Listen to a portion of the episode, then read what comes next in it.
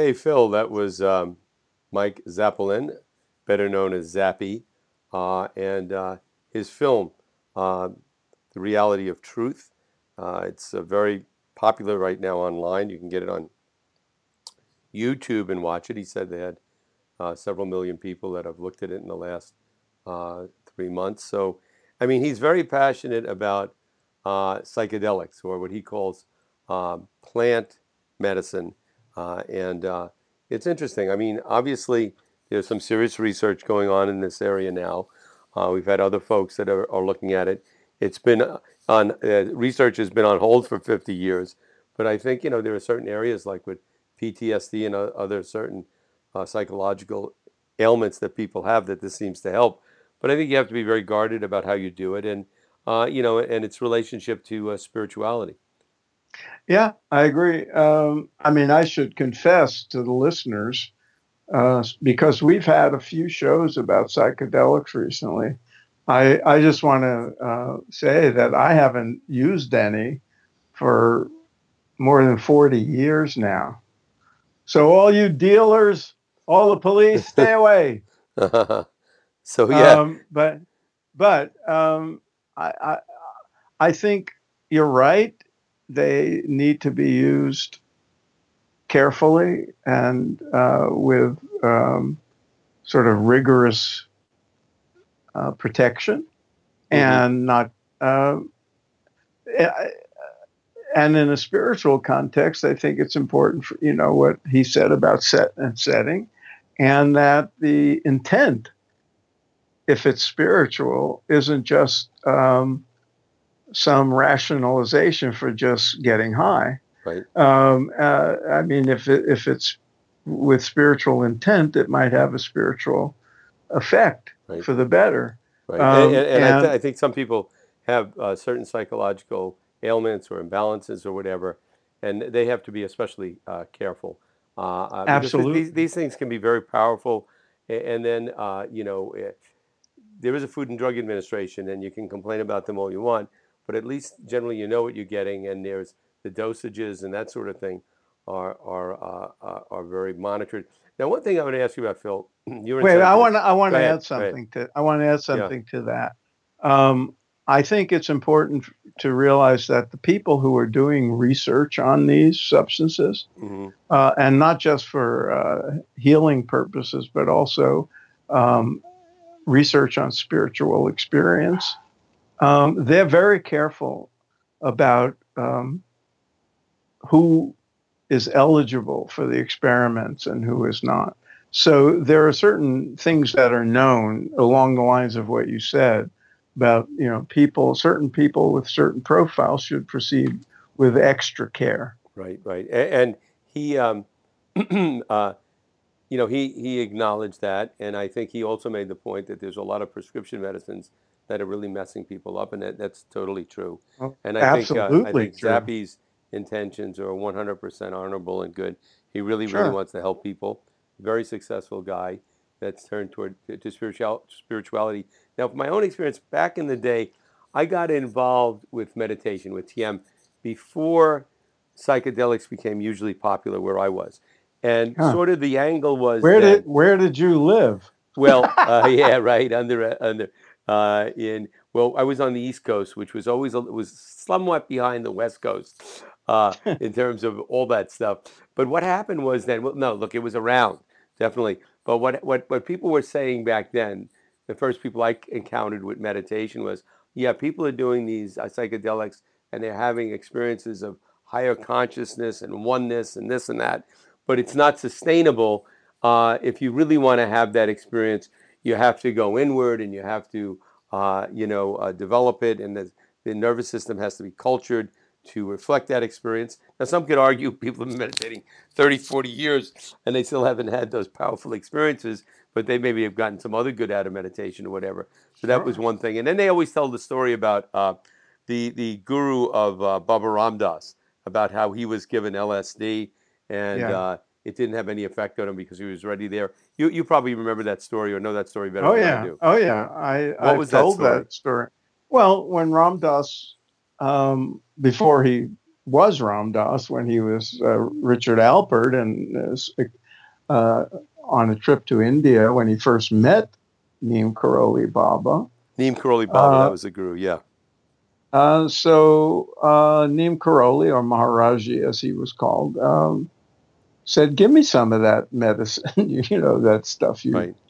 you know you carry with you and you talk about." And and Ram Dass was hesitant because Neem Karoli was old. You know he no one knew better than Ram Dass that there could be bad effects of these things. And and he but he decided to do it, and he and Neem Karoli took a whole bunch of it, and according to Ram Dass, nothing happened. And that was a, an eye opening experience for him wow. that, you know, you can be in, in these high states uh, and be uh, immune to, to, to right, such right. things. And, but, but I, at the same time, um, I think, you know, Zappy's argument, when we talked to him about um, uh, how people who are yogis and spiritual people uh, diminish the value of um, the possible value of, of entheogens.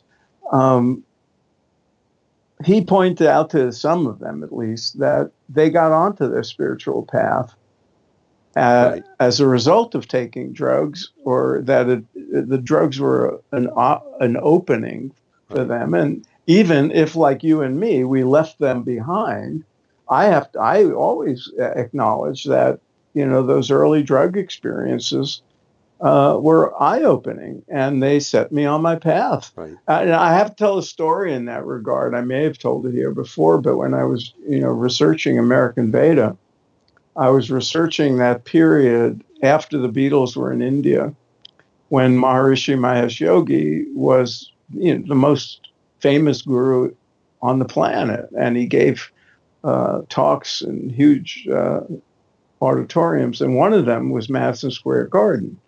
And uh, afterward, at a press conference, um, one of the people in the room was Allen Ginsberg. And he busted Maharishi essentially for speaking badly about LSD. And when, whoops, you there? Yeah.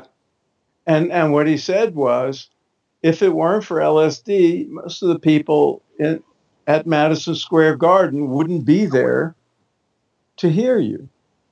And, you know, there was truth to that. Right, right. You know, in, right. in 1968, people, you know, had gone uh, from the drug culture and then they said, oh, wait, I could do this with meditation. I could, do, I could expand my mind with meditation. I could improve my life with yoga.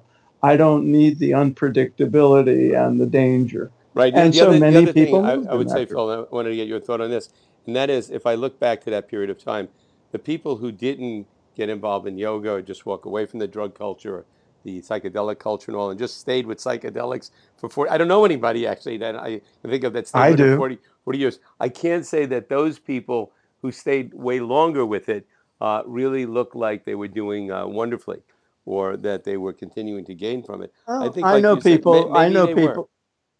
I know people who have been smoking marijuana for 40, 50 years on a regular basis uh, and taking the occasional LSD, and they, they're functioning quite mm-hmm. well and normally. I mean, I don't know what, what it might really be going on or how it's affected them uh, on a deeper level that's not visible.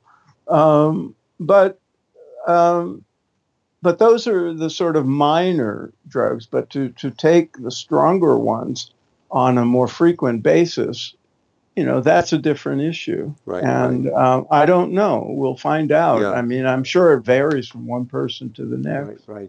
right. By the way, uh, his film, which I want to mention again to people, you, you can go to the realityoftruth.com. And also, he said it's on YouTube now.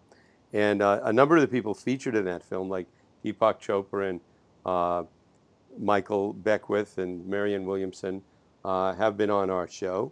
Uh, That's and, uh, right. there are others that uh, are, have that are in that show that we will be having that we might not have had before. So yeah, I mean it's definitely maybe that's of, that should be a goal. We should have everybody, everybody in, the, in, that film on our show. Sri Sri and uh, Ram Dass and uh, well, Ram Dass is not available these days because his, of right. his health. but but in in any event, I think uh, Zappy is a very sincere guy.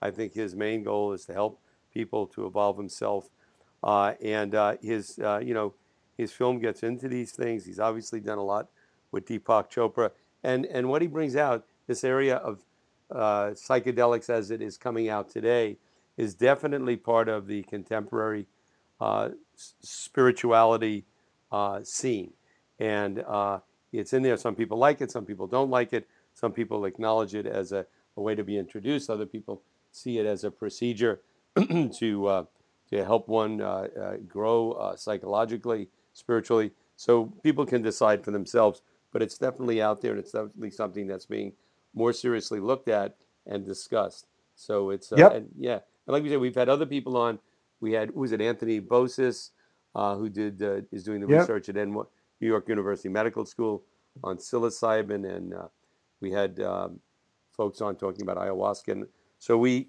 we understand that's part of it, and people have to really look at it, think about it, and see what uh, they think. And we uh, need to find the pro alcohol group. Yeah, I don't know. There's always somebody out there that's yeah, willing to be, yeah. to uh, promote anything in the name of spirituality, but uh, I, I don't know. That might be a okay. tough one.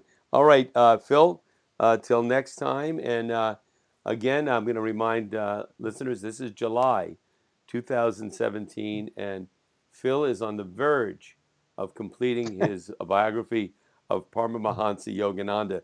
He is He's on the verge, days away from finishing. He's uh, of the first draft. Yeah. Well, you got to have a first draft to go on, but it's uh, that's right. When, when I, I know we've asked you this before, but for people that haven't heard the answer, when is, when do you think the book will be finished and out the public publication date is uh, around uh, sometime around the end of April, 2018. 2018. Not that far away, Phil. Good luck to you. Thank, thanks for the reminder. All right, over and out. Okay.